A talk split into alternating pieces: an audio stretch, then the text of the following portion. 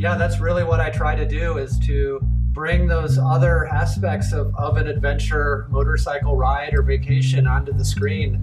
You know that there's so much that goes into this this sport or this form of recreation that that goes above and beyond motorcycling. You know it's the beautiful natural world around us. It's the food we eat. It's the different kind of shelters we build on the road. I could go on and on and you know the motorcycling at the end of the day is kind of the connecting thread. You know that's kind of what gets me going as far as adventure motorcycling goes is it's just a way to be out in the natural world be out in the backcountry just be out in the thick of the elements you know when it's hot you're hot when it's cold you're cold when it's raining you're wet and i feel like that you know that real connection with nature is really what drives me the most these days Coming to you from the heart of America, this is the Adventure Motorcycle USA podcast. On each episode, we'll talk with industry insiders, experienced adventure riders, ADV creators, and moto fabricators. With a passion for adventure and a penchant for two wheel travel, we explore the stories of those behind the adventure motorcycle world.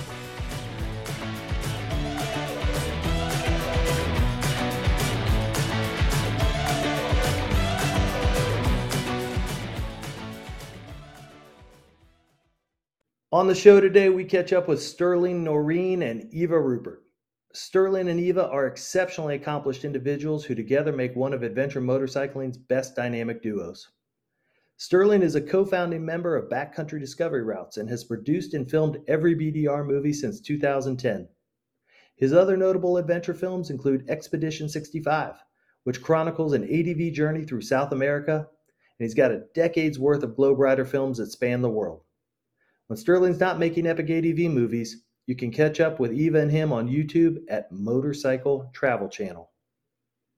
Not to be outdone, Eva Rupert is an event planner and currently the motorcycle community ambassador for Overland Expo. She's an accomplished ADV rider, a rock climber, a primitive survival expert who has appeared on Discovery Channel's Naked and Afraid not once, but three times, and survived to the end each time. She's also one hell of a mixologist. We talk with Sterling and Eva about what makes them tick, why they love ADV riding, and how the BDR in Las Vegas turned a chance meeting into a life of pure adventure. Make sure you stay tuned to the end to hear Eva's pro tip on making an old fashioned, her best bet for your ADV campfire cocktail. Hey, if you're like us, you're gearing up for a summer of great adventure riding. And if you're riding the KTM 790, 890, 1290, or the Norden 901, give the guys at Bulletproof Designs a call and get your bike set up and protected. Bulletproof's an industry leading manufacturer of billet aluminum off road protection guards and accessories, and their hard parts are purpose built to protect your motorcycle. Lightweight, simple to install, and made in the US, all of Bulletproof guards come with a lifetime warranty. Again, give them a call or check them out at bulletproofdesigns.com. Finally, if you're inclined to want to support this podcast, please give us that five star review on Apple Podcast or subscribe wherever you listen so you'll always get a notice when the latest episode drops. All right, enjoy this episode with Sterling Noren and Eva Rupert.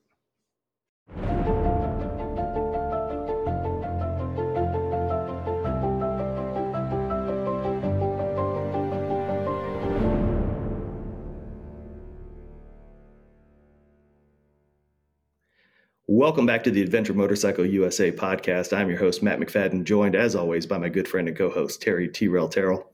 Folks, we are excited to welcome what I would consider to be the power couple of the adventure motorcycling world, Eva Rupert and Sterling Noren.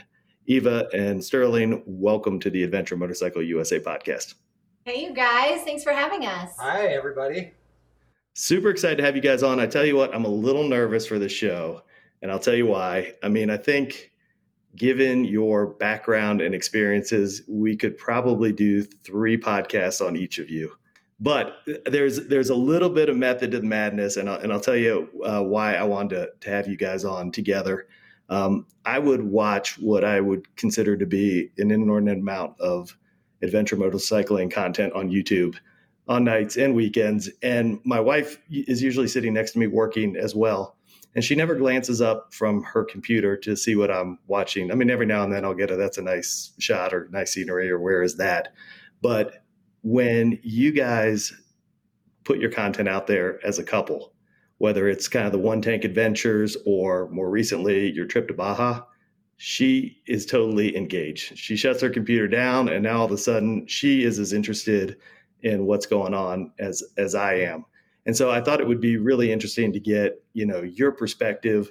I want I want to talk to you individually about kind of your background and stories, but um, I know you guys kind of met and came together through through motorcycling, and so I kind of want to get your perspectives and introspectives on on you know traveling and documenting uh, your time together as a couple as well.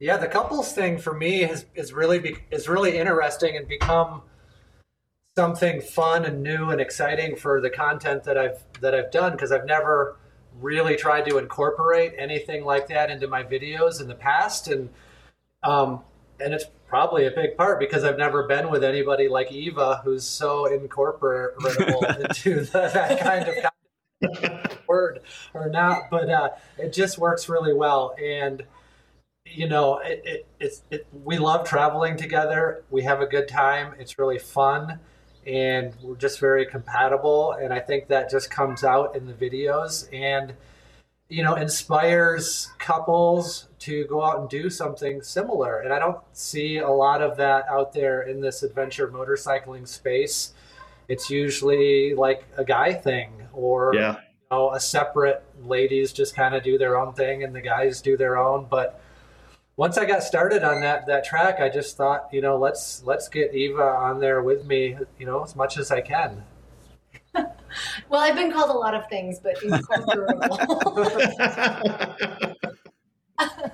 I love it. I, the other thing I also love about um, the Motorcycle Travel Channel is when people come up to me and they're like, Eva, your videos are so good. Wow, I love your videos. And I'm like, thanks, because I don't do anything. Anything, right. ride around and hang out and wait for Sterling to set up the camera, and then we ride back and forth a bunch of times while he gets the shot. And so it's really fun. And it's also really cool to know that just like by living the lives that we live, that we're actually inspiring people and getting people out there and engaged and like excited to go motorcycling. Yeah. And even, you know, my, my wife, um, it, it's interesting. Yeah. I've been doing this, um, riding adventure bikes for, you know, the past 12 years or so. And my wife has not shown really any interest in kind of getting a bike and, and joining me. And then, you know, she started watching some stuff on Jocelin Snow and she was like, yeah, that's interesting. Cause she, my wife's five, four. And, and so, you know, I was like, yeah, you don't have to, you know, it's all about riding. It's not about the, how heavy the bike is. And I think one of your videos came up and she just kind of stopped in her tracks as she was crossing the room. And she looked at me and she's like, I'm fascinated by that woman and then just just kept going. And so like as I've had you know the videos on and, and researching this, uh, you know, so I, I, think even though she's not like super into motorcycle, just like you know the stuff that you guys are doing together is fun because she's adventurous and you guys are adventurous, and you know there, there's a there's a connection there it's really cool because our trips are as much about the experience outside of motorcycling as it is about the motorcycling. Like we are as engaged in the cultures when we're in Baja and the people that we meet and the locations we get to. It doesn't really matter that we get there. We just get that bonus of having an awesome adventure ride and getting out and camping and making fun food and like you know just figuring out as figuring it out as we go. And like that's as important to us as and the your videos itself. and content show yeah. that very well. Yeah, I mean, certainly there's a, there's a Zen like aspect to your videos, and you know the kind of riding solo, and and you know not a lot of talk, and just you know the shots, and and when you guys are traveling together, you you see that as well, and and you almost lose yourself, and you all of a sudden you you guys are making this amazing meal, and I'm like, am I on some watching Anthony Bourdain and like it's all of a sudden like this awesome meal that's coming out of it, and then you know Eva, you're adding your your um, your cocktails to things, and it's just it's it's a really fun thing that that takes adventure motorcycling and and builds the experience around it. And I, I've said this on the podcast before: you can only watch so many hours of somebody's helmet cam going up a trail and, and what you guys do is really kind of bring everything else that those trips encompass into a you know kind of short form video and it's it's fantastic yeah that's really what i try to do is to bring those other aspects of, of an adventure motorcycle ride or vacation onto the screen you know that there's so much that goes into this this sport or this form of recreation that that goes above and beyond motorcycling you know it's the beautiful natural world around us. It's the food we eat. It's the different kind of shelters we build on the road. I could go on and on. And, you know, the motorcycling at the end of the day is kind of the connecting thread, but it's not really about that for me. Yeah. Yeah. You know, Terry and I always say, you know, we work corporate jobs. And so these two week trips, you go out and you know something always happens and and when you come back my faith is always restored in oh. humanity because you meet so many interesting people along the way and, something always happens and that's something i've told myself since day one on these kind of adventure motorcycle rides is that i don't ever really have to struggle to plan a story or build a story because something will happen along the way and it's going to be interesting no matter what that's right the adventure begins when something goes wrong yep well, certainly let's let's start with you maybe and and your background for those that that don't know um, your history. Um, interesting. You you grew up, as I understand, on a blueberry farm in in Western Michigan. Yeah, yeah. I grew up in in Western Michigan. Um, single mother raised my brother and I. Dad was up in Alaska working on the pipeline. And motorcycling for me started as a big surprise when I was eight years old. Out of the blue, came a brand new Honda Z50, a little Honda Trail 50. Wasn't expecting it, but boy, that changed my life. And I just started riding that little mini bike around the farm and in the woods. And, you know, probably had it until I was about 12 or 13 years old. And it just planted the seed for motorcycling in my life. And then I didn't ride all through high school and through college, um, but I did get into video production in high school and decided that that was a path I wanted to pursue. And so I signed up at the local college to study film and video production and did four years at the university in Grand Rapids, Michigan. And got out, started working in the industry, and moved out to Seattle to really, I don't know, I was looking for a change. I didn't want to, you know, I felt limited in West Michigan for what I wanted to do career wise and such. And I was into climbing and mountaineering, and Seattle was a little closer to my dad up in Alaska. So I kind of split the difference between Michigan and Alaska and moved out to Seattle. And I didn't have a car for those first couple of years. I was commuting to work on the bus. And out of nowhere, I just got this idea to find uh, a motorcycle. And I looked in the, the classified ads in the paper, found an old BMW slash 5 R50 for sale for a thousand bucks in my neighborhood, and I went and picked it up, and that really kind of got me back into motorcycling and motorcycle touring and I spent about the next four years, all my free time, just riding around on that old bike in the Northwest and learning how to put miles under my belt on the pavement. You know, going for progressively longer and longer rides, and that's that's kind of where motorcycling sort of began in my life. Do you do you think you know we had um we had a guy Nathan Jenkins on who grew up in a hippie commune in Arkansas, and you know he was you know at eight years old kind of I think he said he was riding a motorcycle to school and it was like you know ten miles away, and and this guy's just got a great spirit about him. Do you think that your upbringing and your your mom's kind of free range parenting at that point instilled a wanderlust in you that that maybe continues to this day? I, I definitely think there that was part of it. Like I, I, didn't think anything particularly about motorcycling as a kid or that I would do it all my life or whatever. It was fun and I enjoyed it. But when I got back into it, and then when I started getting into it more as a career, I kind of realized how much it informed my early life and made what I do today possible by kind of giving me a really early foundation for just that kind of adventure and exploration on, on two wheels. Yeah, and and you went to college for film and cinematography, right? Yeah, I did. I studied. I got a bachelor's degree, film and video communications. I worked at the PBS public television station for a couple years as a student employee. Um, that's where I did my first documentary film.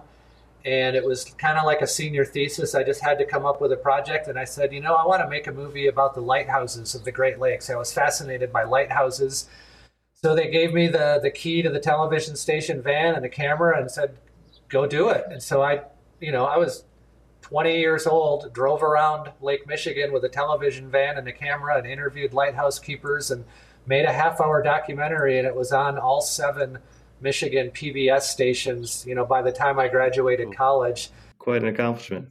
And Eva, you also have a, a degree in film and photography, right? Yeah, that's why Sterling's videos look so good. yeah, I have a I have a degree in film and photography, but I didn't really do that much with it. You know, I spent most of my film time in the darkroom just back when there used to be dark rooms for making your photos. And so, you know, I I my main background is in the service industry and hospitality with with a hefty side dose of wilderness survival and primitive skills.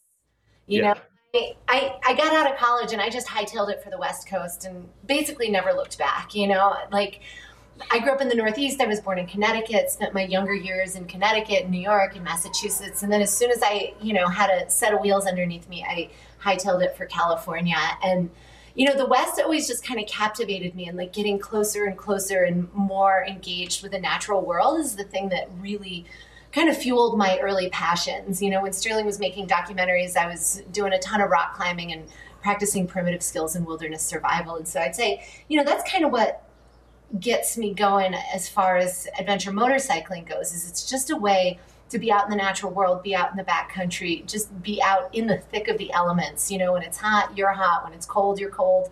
When it's raining, you're wet. And I feel like that you know that real connection with nature is really what drives me the most these days yeah let, us back up a second on your your background there because i know you go out west and and you get into rock climbing and then head up to estes park yeah so i've worked in a variety of different schools you know um, i started out doing a lot of homeschool stuff i did end up going back to the east coast after first sinking my teeth into the west i went back east and i worked for a wilderness school based out of connecticut about 45 50 minutes north of New York City, and it was called Great Hollow Wilderness School. And that's where this whole idea of primitive skills kind of first dropped in my lap. And there was a lot of homeschooling cooperatives and homeschooling networks out there. And so I worked with those kids doing a bunch of curriculum design and getting the kids out into the, you know, out into the forest in Connecticut. And um, just sort of found this passion for education that was kind of the bulk of my 20s. It's where I also found my footing as a climber and outdoors woman just in general. I formalized that by going to the Eagle Rock School in Estes Park, Colorado, where they had a teaching okay, fellow. Yeah. Okay. Yeah. Estes Park was phenomenal. You know, the school was great. I learned a ton, but what I was really in love with was being in the mountains. You know, it's mm-hmm. like, you know, whatever I do, it's really just, you know, pushes me to be outside and connect with people. Those are like the two the two big things in my world. And I don't, I don't want to spend a ton of time on it because I know you've talked about it, but it is an interesting part of your backstory, which was, you know, the the primitive skills and and teaching and the fellowship that you did kind of led to uh, a casting call or from a cast a call from a casting agent to go on to Naked and Afraid. Yeah, Naked and Afraid was it was kind of a it was kind of an interesting time in my life because I got involved with that show before it was ever actually on television. So um, I got this cold call out of nowhere. I was living in Arizona at the time, in northern Arizona, in Prescott. And I get this phone call saying, like, hey, we're casting for a new survival show. Do you want to be a part of it? And I'm like, yeah, that sounds really cool. Like, everybody wants that cold call out of nowhere saying, come on this television show. And then they're like, and there's a twist. You're going to be naked. And I'm like, okay, this is just weird. But it ended up being a really cool process. You know, over the course of, you know, over the course of the last decade, I've done three different Naked and Afraid episodes 21 days, 40 days, and then two weeks. And, you know, survive to the end every time. And it's just a great opportunity to put your skills to the test in this really raw um, wilderness experience. Well, I think it shows a true adventurous spirit because not not just going on the, the show and, and making the 21 days or the, the 40 days or whatever it was, but having you know the show's a big success now and everybody knows what it is and what it's about and it's it's actually kind of family friendly despite the name but then i mean you know you're going on a show called naked and afraid and they're like hey come out in the you know with somebody else you don't know and go naked. I mean that you have to that's a pretty big leap that I, I think most people would have been like i don't know yeah it's you know it's weird for about five minutes you're like okay mm-hmm. with no clothes on some guy i've never met there's a bunch of cameras around me so there's definitely a weirdness to it um, especially that first episode because nobody had ever seen it before, right? It right. Television. It was like a brand new pilot series, and they released a couple of episodes to rave reviews. And so, like, basically, I got a call like, "Okay, you need to leave on Tuesday for Africa. You're going to Madagascar." And I'm like, "What? Like, this is it's just wild, you know? It's a it's a a wild experience. But you know, the naked thing wears off. You know, people are always like, "How come you don't just make clothes right away?" And you're like, "Because you have bigger things to worry about than right." You, know, you need yeah. some water, you need some food, you need some shelter, you need some fire. Like those are your priorities, not like making a bikini out of palm leaves. right. Well, that's interesting. Um, and Sterling, you know, back to you know, you, you, do the you do the lighthouse documentary. It, you know that that kind of sets you off on on your own course, right? And and when was it that you you got into really motorcycle adventure travel? Was that with Globe Riders and and and Helge? Yeah, it was. And you know what I, I, should say when I first started doing film and video production, you know, I, I, did it because I found it interesting and I thought it would be a good career as a as a young person. And it was, you know, the idea was just basically to get a good job in the industry. I didn't really have my sights on horizons any bigger than that. It's like, you know, maybe I'll just continue to find better companies to work for. And I did. When I got out to Seattle, I ended up getting a job at Microsoft and worked as a contractor for four years doing film and video productions, like right at the birth of the internet. Doing, I did a, a live streaming from Costa Rica for one of my projects or assignments for Microsoft, and I thought that was like just about the coolest thing in the world. And then I got laid off, and it was right kind of at the beginning of sort of right before the dot com and that was the best thing that ever happened to me. It was kind of painful and surprising at first, but then it really made me realize that no matter how good a job you get working for a big corporation, you're expendable. And at the mm-hmm. end of the day, you're only good as long as you're needed. And if they don't need you, you'll just be gone in a day. And that's kind of what happened to me. And so before I jumped back in and tried to find the next job, I, I, took some time to really think about, well, what do I really want to be doing with my career? And do I want to go back to work for a company or is there something else I could do? And and I kind of decided, you know, that I would give freelance work a try, that it would be a little more independent and maybe I'd have some more time to be able to go out and pursue other things on my own. And so that's the path that I went down. And one of the things that I decided to do on my own when I wasn't working freelance jobs was that I, I wanted to, to do another documentary. I wanted to, you know, that kind of a challenge, that creative challenge. And, and I didn't know what it was that I wanted it to be about.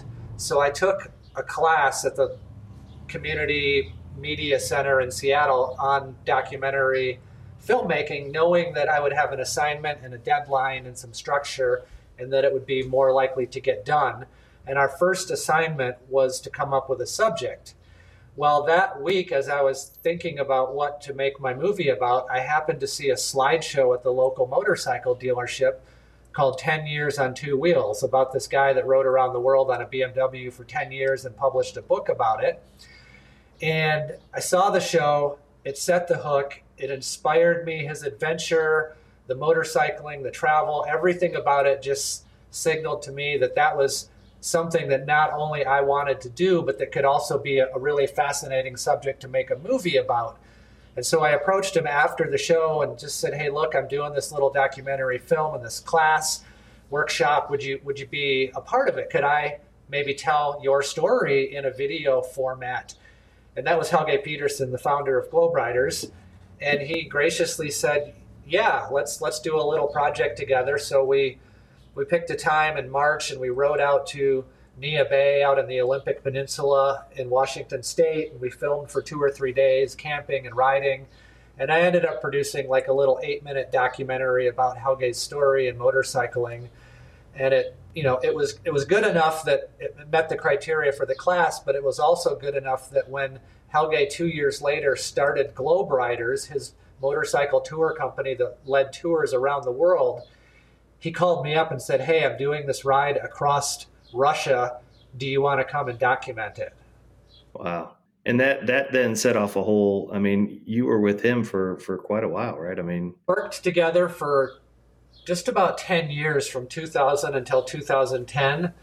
During that time, I think we did six feature length programs or multi episode series for television. We did uh, the Iceland adventure and then the world tour across China and Russia, We did the Silk Road through Central Asia, Indochina, Vietnam, Cambodia, Laos, and then Africa. So a whole bunch of different Globe Riders programs, and all of those adventures ranged from 30 to 65 days in duration.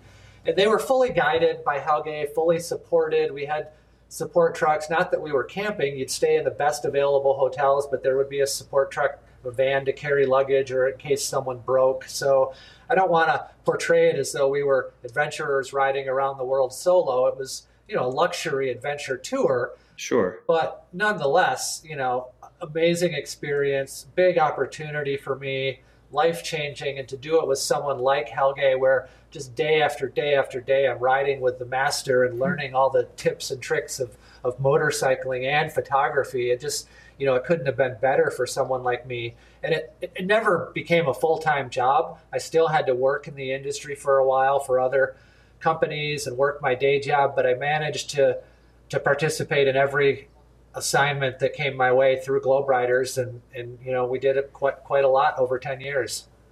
And, and when you met him, that was a like late nineties. 1998. Okay, and then that that went through all the way to 2008, right? So yeah. you kind of transitioned off of that into the the BDR stuff. Exactly. So yeah, from 1998 until 2010 was was a lot of Helge projects, and I started working in the industry as well for other companies and making videos for their products or their trade shows, you know, sure. tour tech, Touratech yeah. other folks like that. So I was getting a name in the industry at that point for myself and in, in, motorcycling. And in 2007, I was able to quit my last full time job as an editor producer and just, you know, basically started my own company that just focused on motorcycle travel content exclusively. And then. And that's two- Noren, Noren Films, right? Noren Films, yeah. And then 2010 was kind of a, a big year for two reasons. Um, after doing all those trips with Helge around the world and that you know supported environment, I sort of had a desire to set a personal challenge for myself to do something solo you know, I felt that they're as great as those trips are and as privileged as I was to go on them.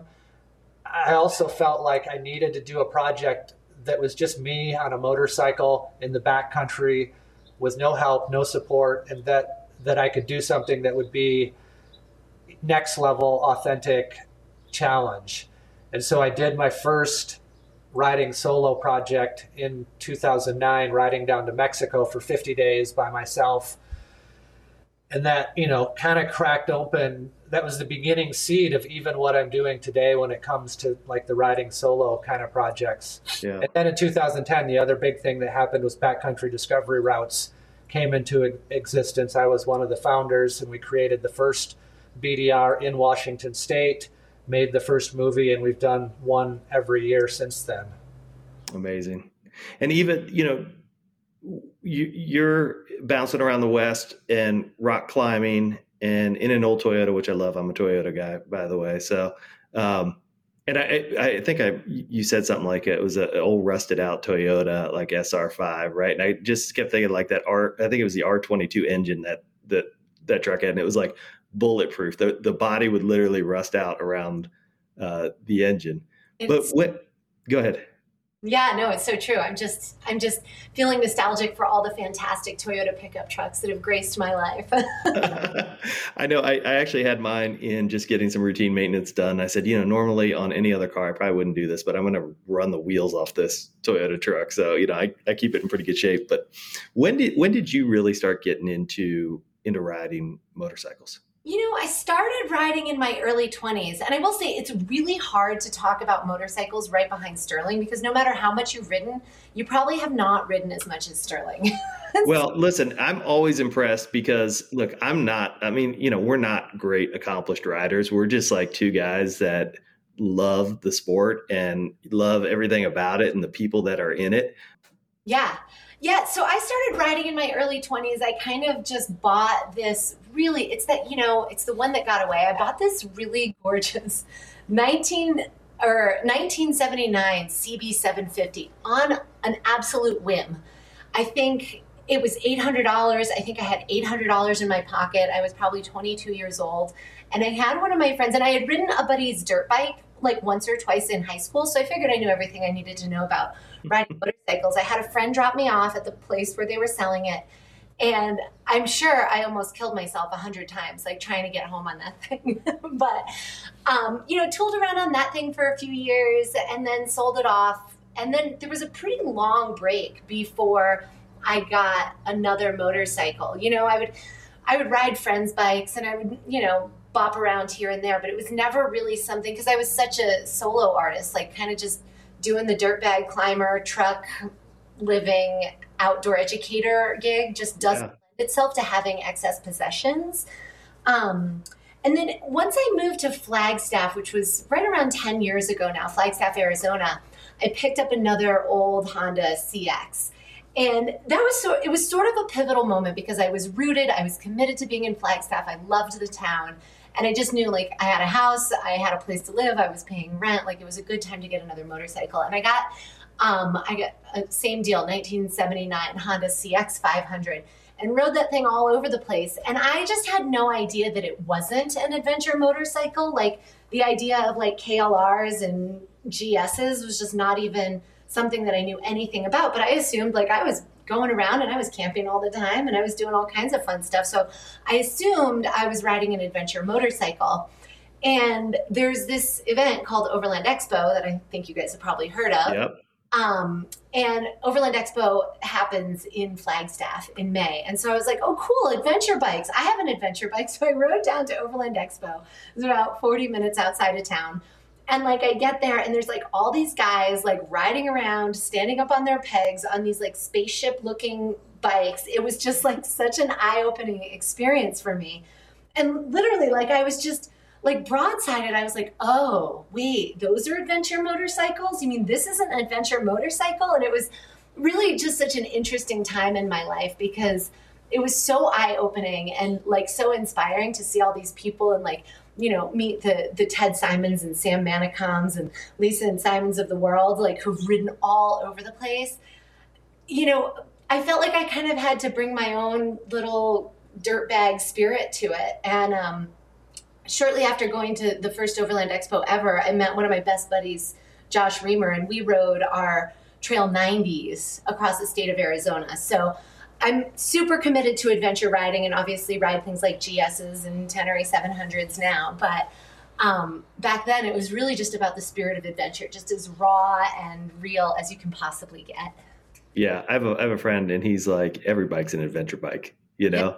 It's it's it's where you want to go with that thing. Mm-hmm. Um, uh, that's uh, that's interesting, and I know your guy your, your lives intersect here um, through kind of a BDR uh, experience, but let's just take a half step back, Sterling, and, and talk maybe about the, the history or the origin of the BDR. I know you're a co-founding member of Backcountry Discovery Routes, but for those that um, it, we actually have quite a few uh, folks overseas that, that listen to this that may not be familiar with Backcountry Discovery Routes. And for those that aren't, um, tell us a little bit about what it what it is. So, Backcountry Discovery Routes is a nonprofit organization that we founded in 2010 and it kind of has a mission to create and preserve backcountry riding opportunities in the US. And what I mean by that is that we go out and create routes that go across entire states in the backcountry on dirt roads that are legal that you can ride on, but we spend the time to figure out the route. We look at the maps, we figure out the best way to travel across the state in the backcountry, and then we go out and do it and we do an expedition, we film it. When we're done, we put it on a website, we give away a GPS track for free. We have a paper map and we make the movie and we just basically release the whole thing to the public. So now you don't have to spend the time planning your adventure and figuring out what roads to ride on. You've got it, all the tools you need to go out and have that adventure. So that's what it is. It's been in existence for 10 years, maybe 11 now. We just finished our 11th backcountry discovery route in Wyoming. The initial, which we are gonna which we are gonna ride this summer. That's fantastic. Yay. We should. Yeah, yeah, we are. We we decided we were looking at going up maybe into Canada, British Columbia, and uh, Terry and I uh, poured some bourbon Z. Uh, don't know, a couple weeks ago, and watched the the BDR film and we're like, you know what? Let's just go do Wyoming. It's this is it looks awesome. It's fun, and we're gonna tack a few days on on the front end and a few days on the back end, and and make it kind of a full twelve days. And that's what's so cool about the BDR is that a new route comes out every year. So it's become like a tradition in this community to look forward to the new BDR. And the movie's released in the wintertime so that you can get all stoked up and start thinking about doing it. And then you can go out and do it in the appropriate season, usually the summer but it's you know it's really become a, a big organization in the adventure riding community. And for the new riders, they're really lucky because now when they hear about the BDR, there's 11 routes already. There's more than they can do in one year to begin with. So it's just, it's really big. It's a really cool thing. And I've just been super fortunate to be part of that group since day one and still have the ability to go out with them every year and do the movies. It's, it's just, it's really fun. And what a, it's a great organization. Yeah, over the past decade, we've done sections of a bunch of the BDR routes uh, throughout the West, and um, yeah, it, it's a it's a great it, has been a great thing for the adventure motorcycling community. Um, how how what was the genesis? I mean, how did it come about? So the the, the very first backcountry discovery route was created in Oregon, and we had nothing to do with it. It was some other people in Oregon created their own route across the, the state and called it a backcountry discovery route. And that was around maybe 2000. And the, the founder of Touratech, Tom Myers, rode that route in 2000, had a good time. And then several years later in 2008, we're all sitting around, me, Helge Pedersen, Globe Riders, Touratech, thinking about projects we could do together. And someone said, let's go ride this Oregon BDR. So we we rode the Oregon BDR in 2008. We made a little YouTube video, which is still on YouTube to this day. Um, and and that was cool. That was a great little project. Well, two years later, a friend of mine introduced me to these other two guys from Seattle that had their own idea of creating a Washington backcountry discovery route. They were kind of like from the tech industry. One of them had published a guidebook on hiking trails. Another one was had a company that did like remote medical services. So they were young, they were adventurous entrepreneurs, and they kind of wanted Washington State to have their own backcountry discovery route. So I was introduced to the, those two guys, and I said, you know, that's a really cool idea. Why don't we film it? And I'll see if I can get support from Touratech because you know I explained we did the Oregon BDR and filmed it. It was yeah. great and they said, "Well, yeah, sure. Let's you know let's pitch it to Touratech." And they had no expectations, so we went into Touratech, had lunch with them. They told them their plan to make the Washington route, and Touratech said, "We're in. We want to do it." So, long story short, that summer we went out, we filmed this new Washington backcountry discovery route. We made a movie. We released it in the wintertime. Everybody loved it. And then they said, What's next? What are you doing next? right and that's really where it all started. So then the next year we just scrambled and figured out, okay, we gotta let's do let's do Utah, you know, next year, and, and it just the ball just started rolling from there. Yeah. So what's the next one? Can you say? Is yeah, it?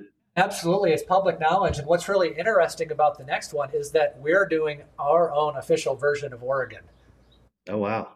Yeah. Okay. Yeah. So we've got the we got going the, back to back to Oregon to do the official BDR back to Oregon to do the official one. Yeah, and I you know I leave here in a couple weeks to head up there. Eva, you are now the motorcycle community ambassador for Overland Expo. You guys are so good at doing your homework. Like everything is so spot on. Yes, that is correct. That- and you just got back from the Overland Expo in Flagstaff. Yeah. Correct we just wrapped possibly our biggest Overland Expo ever just last weekend, which was insane. So yeah. it was like 27,000 people. Now, not all of them were adventure motorcyclists, but it was right. huge and tons of fun. And we have three more Overland Expos this year. So I'm also headed to Oregon this year, which I'm super excited about. I'll leave the week after Sterling to ride my new Tenere 700 up to Oregon for um, Overland Expo in Bend. Wow. So you're going to ride from Bisbee to Bend. Bisbee to Bend. Yep, B to B. That's great. How did you how did you get that role? I mean, how did that come about? You know, like I said, I've done a lot of service industry, bar, restaurant management stuff. And when Overland Expo in Flagstaff moved to its new location, they needed somebody to kind of coordinate the food and beverage side of things. So I signed on under the previous ownership, Rosanna and Jonathan Hanson are the, the great overlanders who started Overland Expo. Signed on with them to just make sure that people had cold beers to drink and food trucks to eat at, and did that for a few years. Once Overland Expo was purchased by Lodestone Events, the company that now owns the event, they were kind of like, you know, Eva, the food and beverage stuff is nice, but you're so into this motorcycle thing. Let's shift you over so that you're doing all this cool moto stuff. And I was like, yes, please, no problem. So it's a pretty fantastic job. Like, it's super fun. I just get to hang out with all of my adventure riding buddies and just get get the community all jazzed to get together and do awesome stuff. That's exciting. That's a that's a great story. I mean, I have a friend and he's like, look, if you get into what you want, then good things happen and you get into more what you want, you know? And it, it's funny that if you, if you kind of just like, Sterling, like you said, just take that chance to go freelance and, and sometimes that chance is, is taken for you because you get downsized or something like that. But if you can just step out and, and take that chance and have a little faith in the world, um, you know, usually good things happen. Mm-hmm. So let's go back to uh, I know every great love story starts in Las Vegas, and yours is no exception. So, Eva, why don't you take us through how you guys met? Well, it is a it was it's a really funny story. So, by the time we met, I also had a KLR, which was fantastic, and I had gotten asked to be a presenter at this little motorcycle convention in Las Vegas and then to present at the BDR fundraiser, which was out in Death Valley that year. So I had two back to back speaking engagements one weekend after the next. And so I hopped on my KLR, packed up my stuff, and headed for Las Vegas. And Sterling had the same two events on his calendar as well. So he was, I guess you were showing BDRs, right? Mm-hmm. Yeah, so Sterling was showing and presenting about whatever the current backcountry discovery route that year was. So he was showing his films. I was doing some speaking engagements, and we were introduced by a mutual friend, Kim Kraus. Shout out to Kim, best matchmaking in the history of adventure motorcycling. Um, we were introduced by a mutual friend, and then basically spent the next week caravanning around Nevada and California together, and it was really fun. It wasn't, I wouldn't say that it was like a love at first sight kind of thing, but I don't know. I mean, how would you describe it? Well, it was it was definitely a compatibility at first sight like we the night that we met was the the BDR movie screening, and the th- three or four of us went out on the town after that movie. We ended up spending the entire night out drinking and getting crazy like you see in the movies it was about a, Vegas. It was raucous. No, and you know we it was it was one of those nights. It was a, it was great, but super hungover in the morning, and we you know we when dawn came up and we were still awake, we went out for coffee and donuts. And you know, what do you say after a great night like that with someone? And, and then I learned that Eva had to go to Death Valley for the BDR fundraiser, which is where I was headed. And so that was great. That got got to keep our little connection alive. And yeah. I was in my van with my motorcycle on the back. She was on her KLR wearing her Carhartts. and so we just rode. We spent the next two days together riding over to Death Valley to go to the BDR fundraiser. We spent the night camping at a hot spring on the way there. Then we spent four nights at the Backcountry Discovery Route fundraiser. And before you knew it, we had been, you know, within eyesight of each other for an entire week since the second that we met. It's true. And it, was, like and, it, and it was like the most fun I had ever had with anyone in my life. And I'm like, well, this is pretty awesome. Let's keep this going. Yeah, it was really, it was super fun. And it was like one of those things, you know, you have those friends that they're fine when you're out in the woods, but you can't take them out in public, you know, or you have those friends who are like city friends and God forbid they should like get in a sleeping bag or get dirty or anything like that. And like to find a partner who's as comfortable out in the city, glammed up, having a fabulous evening as they are out in like the wilds of the backcountry, sleeping on the dirt and riding motorcycles. I mean, it's just a really special connection, you know? And we share that and so many other things. Like we're just so weirdly compatible. it's like it's it's awesome. And Sterling, where were you living at the time? I was in Seattle. Eva was okay. in Flagstaff. Okay. it? Like after we met, like we never went more than two weeks without seeing yeah. each other. And it was really cool because either I'd fly up to Seattle or Sterling would fly down to Arizona or we met up in LA. He was riding um, at one point, like when we were doing the long distance thing, Sterling was doing his Expedition 65 trip with RawHyde. and they had like a little sort of lag time where like all the wives and girlfriends of all the guys on guys on the trip could fly in and so i In ended Peru. up in peru yeah yeah we were in peru and so i flew down and i rented a motorcycle and rode around peru with them for a week with the whole e65 crew and then s- stuck around while we went down into bolivia. And like i mean it was all it was always a fun adventure. Like there was always something. We were always cooking on something.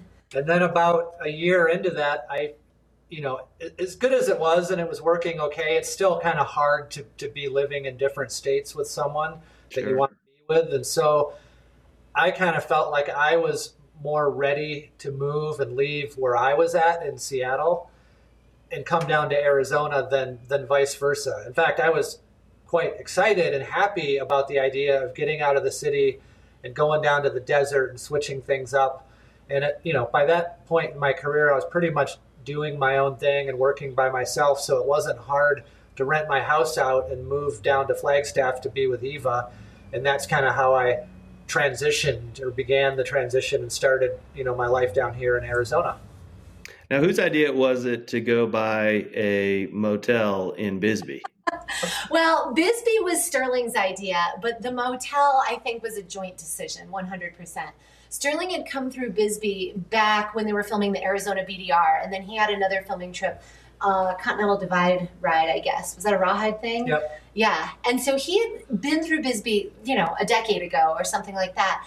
And when he was living in Flagstaff, he was like, hey, let's go check out this town, Bisbee. I had never been there. You know, Bisbee to Flagstaff is five or six hours, depending on, or eight hours, like I spent coming down the other day if you take the fun way. So um, he was like, let's go check out this little town. And it's one of those places that, like, if you're into like really gorgeous, quirky mining towns in the middle of nowhere with fabulous communities and incredible nature all around it, it's the kind of place that will steal your heart. If you're into big cities where you can order Chinese takeout at three in the morning, this is not the place for you. But Yeah, so i interesting. Yeah, interesting. I don't want me to cut you off, but yeah, I, I did a little research uh, the other day on on Bisbee and and found out that it produced like 25 percent of the world's copper at, at one point and was the largest city between St. Louis and San Francisco at its its height. Mhm. And and today I don't want I don't want to say it's it's a hippie town, but it's been it's been labeled the best hippie town in America. But it's it's an artistic, thriving, creative community that's kind of in a small mining town 10 miles from the Mexican border, right? You got it. Yeah. And it is a hippie town, but it's also an entrepreneur town. You know, the people who live here are either retired or self employed for the most part. And so there's definitely like a hippie artsy vibe, but there's also a really sort of blue collar, hardworking vibe, which is kind of what it takes to live out in the middle of nowhere like this. A lot of people work three or four different jobs, or they do their art, or they work in a bar or restaurant, or have a business, or they or they're just retired. Well, tell us about the the, the Jonquil Motel. Well, that was something that neither one of us had any idea that was going to be in our future. We, you know, after we came down to Bisbee and Eva had a chance to see it, she, she kind of fell in love with it as I did. And my initial thought was that maybe I would get a house in Bisbee and then, you know, we'd have the house in Flagstaff and we could come down to Bisbee when we wanted to get away. And I, maybe I'd have my own place as well down here. And in the process of looking for a house down here, we just happened to, to to be here on our motorcycles touring with a real estate agent and we're getting ready to leave and we're packing up our bikes and eva just randomly looks on the commercial real estate website instead of residential and she's like oh there's this little cute vintage motel that just went on the market today. Let's take a look at it. And so we decided to stop there on the way out of town just just out of curiosity mostly and as we were on the property, the innkeeper came out and introduced herself, and we're talking with her, and she kind of showed us the motel. And then she said, Do you know that this motel was just listed for sale today on the internet? What do you guys do for a living? And I said, Well, I'm a filmmaker. And Eva said, I'm an event planner. And her jaw dropped, and she said, Oh my God. She said, We were just, I was just talking with the owners of the motel this morning. We were having breakfast together. And the wife said, Wouldn't it be cool if a young creative couple were the ones to purchase this motel, like an artist and an event planner? And we showed up two like two hours later, Wow. and the owners were still in town. In fact, they were in the other room in the motel. And so the innkeeper goes in and gets them and brings them out on the patio. And we sat down and talked for like the next two hours. And they decided right then and there that we were the ones that were meant to take over the motel. And we decided that this was like the coolest thing we could ever imagine, no matter like we didn't have the money to buy it or how are we going to do it. But when something like that happens like that, you figure where there's a will, there's a way, and you'll make it happen. Yeah, it was just so serendipitous. Like the whole thing was just, you know, one of those things where it's like too coincidental to just explain. It was right. awesome. Yeah, and so ever since then, you know, it took maybe a year to kind of figure out how to make it happen and how to get down here and you know, ever since then, it's we're coming up on our four year anniversary this July. So it'll be four years since we've had the motel, and it's been so much fun, so much work, and we're so excited for the future. And you guys have a big backyard there with a stage and, and room for overland. That's what one, trucks. Here's yeah, we have an acre of flat land, which Bisbee is located in a canyon. There's steep walls on either side. All you, you both directions are up. Every direction is yeah. up in Bisbee. You know, the, the town is filled with all these old hysteric, hysterical. it's a hysterical the whole town is a hysterical district. That's what I call it. Right. Old historic staircases everywhere. And so to have a flat acre of land right in town is pretty incredible. And so that's what we have. We, we call it like our overland oasis. So we can camp about maybe 15 overland vehicles, vans and trucks, motorcycles, tents in the backyard. We've got a stage, a sauna, a community garden, lots of places to hang out, and then it's all walking distance to the, the bars and the shops and the restaurants, and the only gas station in town with a 24 hour convenience store is right across our backyard. So it couldn't be more awesome. of a better location.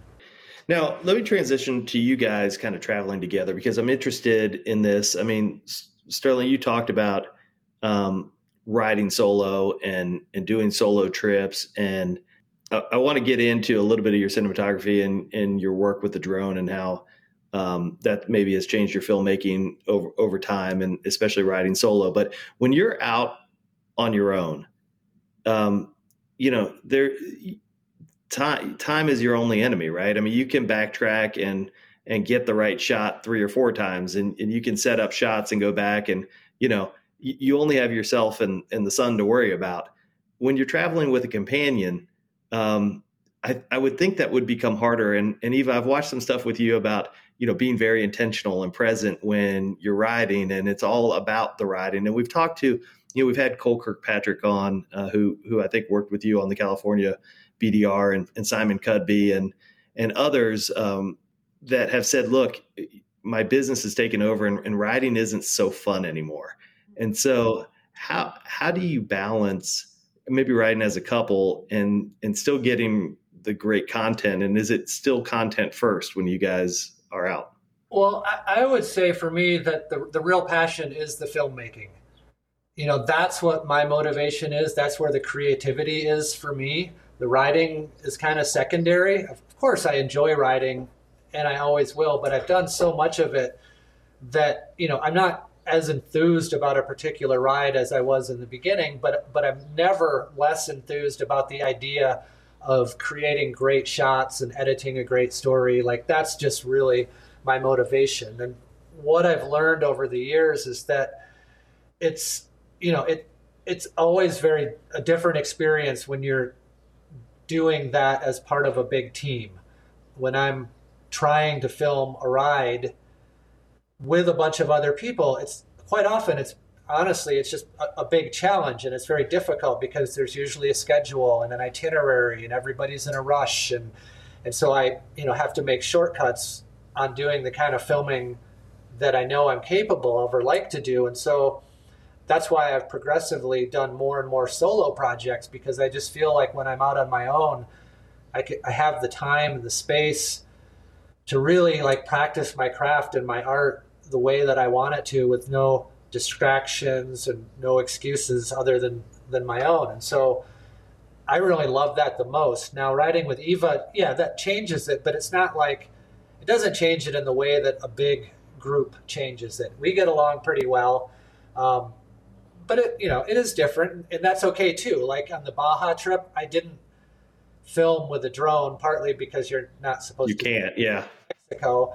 Um, but also just because I, I partly just wanted to like enjoy the trip as a motorcyclist and not be so concerned about filming it in a certain way. And I, I, still wanted to make videos and do the best I could. And so I just turned it into a positive and said, look, I'm just going to try to film most of the day shots with a GoPro just do the best job I can. And then if we find a cool place to camp, I'll break out the other camera when it's more relaxed and chill and do some more beautiful campsite filming. And, you know, I think it worked out. So I just kind of have to modify things based on, on the, on the ride and whether I'm alone or with someone or with a group. And every sort of style of filmmaking is different. The tools I use is different. The method that I'll use during that filming is going to be different as well. And Eva, do you do you enjoy um, the filming process when you guys are traveling together, or, or being the subject sometimes of the filming process? Totally, I'm a total cheese ball when it comes to that stuff, and I just I just don't have any problems being on camera, and I always really enjoy it. And I I find that I have to reassure Sterling sometimes when we're together that like you know, I'm not a group of 12 people with a heavy duty filming schedule. I'm like, I'm cool. Like, I can camp in a ditch by the side of the road and I'm as happy as can be as long as I have a cold beer in my hydro flask. and so it's like, I, I hope that I'm helping to sort of ease some of, some of Sterling's stress about hanging out with somebody, riding, and trying to create content, you know? But I also notice, like, every now and then, like, you don't bring a camera and like I feel like you get a little twitchy. Like you feel like you should be having a camera. Like anytime it's, you got your helmet on. You got to have a camera too, otherwise. It's so it's, it's so true right. because if I did, it, it's kind of I don't know how to say it exactly, but if I wasn't filming, I don't know what I'd do at the end of the day. Like you get to a campsite. I'd just be just kick back and relax. Especially riding solo. Like if I didn't at the end of the day, if I wasn't filming my campsite and cooking those good meals, like I'd be bored as crap unless I had something else to do, which I, you know, I'd probably bring a musical instrument or read a book or learn a new language or write in a journal or take up running. You know, I, I feel like you have to have a secondary skill if you're going to go on a long motorcycle trip by yourself. Otherwise, it'll just be, you'll just ride, ride, ride all the time. Yeah it takes such a different level of ambition to do what Sterling does, you know, because I go on plenty of solo rides, maybe not quite as epic. Nothing I do is as epic as Sterling, except for my events are way more epic than his. um, but like to do what Sterling does, like the level of ambition and how hard he works on this stuff. I mean, you should see him. I wish that there was like, you know, a little mini drone following him around all the time because this guy is up before everybody. His bike is totally packed. He's running his camera, drinking coffee, like before people have even come out of their sleeping bags. And so for me, it's always like a great delight if I'm packed and ready to go with like the key in the ignition before Sterling is. Like that is that's going to be a ringer of a day because he's amazing. He works so hard and like just busts his butt nonstop. Like getting the shot comes first and foremost. But I'll tell you, like when I'm riding by myself, like I love it just as much as you do, but for different reasons. You know, it's like it's that helmet time. It's like that meditation. It's like you're just so in the zone when you're riding. It's like it's a level of meditation and peace that I don't find anywhere else in any other aspect of my life. You know, and at the end of the day, like I am that person around the campsite. Like I'm writing in my journal, I'm making something yummy to drink, I'm having a nice bourbon cocktail. Like I don't feel like I necessarily need to have that extra thing. But that said, I'm a I'm a writer, so writing in my journal is, well, is my. Think, I think two observations. One is you guys are very authentic and genuine, and so um, you know I got on this podcast and I had watched so much of your videos. I kind of felt like I knew you guys, right? And and in, in even talking to you now is you know the same as as you guys are on the videos and I think that's important in a in a world that is very inauthentic today, and Instagram and you know all the social feeds and everything, and everybody's trying to portray themselves as you know somebody they may not be, and and and so you guys film when you drop a bike, and you know you film laughing about not being, and we've all been there, right? I mean, it, those are those are human things that happen when you're out there, and so I that, that's a, an observation I picked up that you guys are very genuine and authentic, and and that I think is appreciated as a as a viewer and a fan Um, the other thing that I observed is I hope that Aeropress sponsors you guys because we are we are Starbucks Starbucks Via guys in the instant coffee, and I'm like now I'm like I think I might have to go buy one because it looks so good when you guys are doing your coffee in the morning. I travel with both. Via okay. Always, always vias because sometimes, you know, sometimes you just don't have the time or the bandwidth or whatever. But yeah. the the Aeropress, we, do you guys know anyone at Aeropress? Aeropress, if you're listening. um, That's right. Call, call Eva. Yeah. Yeah, you guys, uh, the the morning coffee. I'm like, hey, Eva, I got a good. question for you. You uh, you were mentioning solo rides uh, a little while ago, and and I'm curious as to with your background, with your survival skills background, like have you been in a situation on a ride where you, you know you felt like you needed um, to utilize some of those skills? You know, I wish I had a great story for you about that, but I really don't. I think, like, I wish I had some, you know, crazy story where I flew off the cliff one way and my bike went the other and I was perfectly fine, but I had to survive in a canyon for a week. But I don't really have any crazy stories like that. I think it just makes me able to be comfortable wherever I am, right? Because I've had so much discomfort through my wilderness experiences. I've been so far removed from civilization for long periods of time, not like just on the TV show, but more in my own learnings that it's like I can be perfectly comfortable no matter where you put me. I mean, Sterling will tell you I sleep on this little thin foam pad because the blow up ones are so disappointing and always leak in the middle of the night. And it's like I don't really need much to be perfectly at home wherever I am. So I think it makes it really easy to be adventurous and to get out and do the things. I, watched you on one of your videos. It might have even been one of the more recent ones where you're trying to blow up the mattress by catching you know and i know uh, so one of the guys had that on our trip and we looked at it i was like no that's that thing just does not it's, it's like, not it's not great. It's terrible. Whoever yeah. invented that? I'm sure they're very nice people but it's a terrible design. Like blow into the thing. Exactly. Okay so eva first we i want to understand i know you don't have a great story but what do you think maybe are are some essential give me a, just a, a couple of essential survival skills that every adventure rider needs to know? Man, it, it all comes down to the basics shelter, water, fire, and food in that order, right? So you always need to have some sort of shelter. And as adventure riders, we do a lot of that with the gear that we wear our helmets, our, you know, our Klim suits, all that kind of stuff. But when you get to camp, making sure that you're in a place where you're tuned to the elements. If it's up high and you're in the mountains, make sure you have warm stuff. If it's hot and dry in the desert, make sure you're like sticking to the shade and you know not sleeping in a floodplain.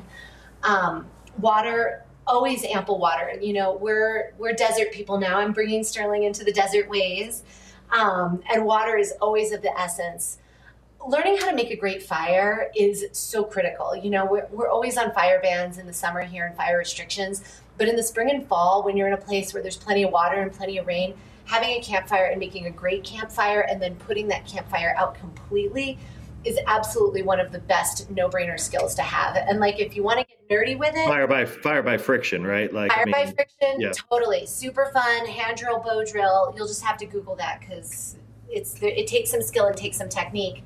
But you know, having a fun flint and steel if you really want to nerd out, or the go-to is Bic lighters, and then I always for sure. Sterling, um, getting back to the BDR, uh, you you probably are going to tell me that your favorite BDR is the Nevada, Nevada BDR because that's where you met Eva. But curious as to is as to whether or not you have a favorite. Well, it's a question I get asked a lot, and on the one hand, you know, every BDR is unique and has has its really great things. Just like you know, traveling around the world, every country is unique. So you know, I hesitate to answer it, but at the same time, I kind of do have a favorite, and I'll tell you, it's Idaho. It's not the hardest BDR.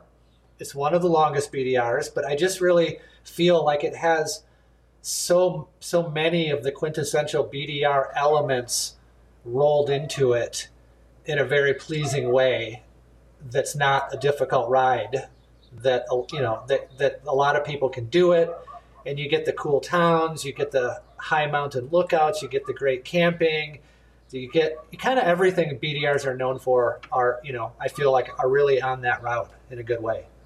Yeah we've ridden sections of the uh, of the idaho bdr and and had a ball. Um, in fact, you know, Idaho is quickly becoming one of my favorite states uh, in in the Mountain West. I mean, uh, I've always been a big fan of Colorado. I've lived out there three or four times. Um, but you get up to Idaho and it's like, wow, this is every really year when too. we start to plan the trip. You know, like where we're gonna go. You know what? You know, last year it was Utah, and we we had to bag that Utah trip because of all the fire bans and everything. But um, every year Idaho comes up. It's like let's go back to Idaho. Let's go back to Idaho. I love Idaho. All right, before before I let you go, uh, Eva, I'm going to put you on the spot here for the best adventure motorcycle campfire cocktail. Ooh, the best adventure motorcycle. Wow, that is. Let let me just let's just say, you know, I want to do something crazy, but I want to stay yeah, old so... fashioned. But the trick is having ice cubes, because mm-hmm. That's the pro trick. So you need to dedicate one of your hydro flasks. You need to plan your route so that you get gas late in the day before heading to your campsite fill one of your hydro flasks with ice cubes. Um, bring a little tiny bottle of bitters, a little bit of sugar, and some good bourbon or rye, whatever your preference is. And those ice cubes make all the difference in the world. Like you can drink warm bourbon with sugar in it, fine. But if you're a pro, you'll keep your cubes cold until you get to camp. Nice. I love it. You earned a special place in my heart because I was somewhere and I got an old fashioned and it came with a maraschino cherry. And I was like, are you kidding me? And I saw somewhere on like one of your videos, the only place a maraschino cherry should be is on the napkin next to an ice cream sundae. And I was like, that is that is perfect. That's exactly how I feel. If you can't do a brandy cherry right, come on, you know. True. So I bring um, these dried oranges. Like if we're gonna get real cocktaily with it, Sterling's bringing the big camera and we're doing it right. I bring these dried oranges for my old fashioned, and they're delightful. That's great. Okay, real quick, uh, the bikes you guys are riding, Sterling. I know you haven't uh, uh over twenty years. You haven't had that many bikes, right? I've had three GSs. Okay, three GSs, and you're riding now uh, a 701, a Husky 701. Yeah, I still have my 1200 GS Rally. I've got a, a new 701 long range, and then I also most recently just picked up a new bike that no one has seen yet, but is going to be coming out on the channel very soon. awesome. soon. Oh, okay. tune, tune in to find out. You know, uh, when we interviewed Simon uh, Cudby, he said, look, I, he went to a 701 because of all of the camera equipment he has to carry around. And just being on like an 890 was super heavy. And he felt like the 701 kind of gave him everything he needed and he was able to maneuver it and get on and off it quick to, to get shots. So are you finding the same with that? Well, you know, that's the bike I rode down to Baja, and I did not have any problems whatsoever in, in any capacity. It was a great bike. It was fun to ride. It was comfortable on the highway. I pretty much could load it up with everything I needed in terms of the camera gear. Um, so, you know, if that was the only bike I had, I would be just fine.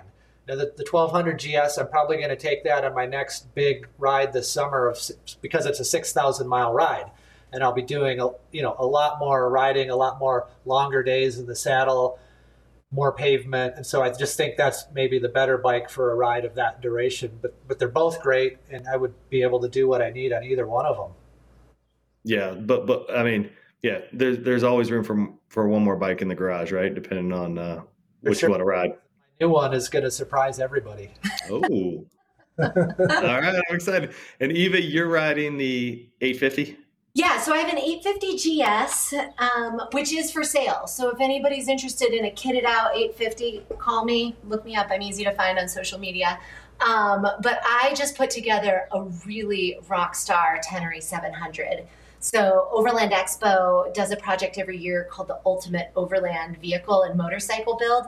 So at the start of the year, they send me a bike and I get to deck it out however I want. And I am particularly proud of this Tenere that I put together. I do almost all the work on it myself, and it is it's a monster. It's so cool. I, it's my first bike ever with long travel suspension, which is just super fun.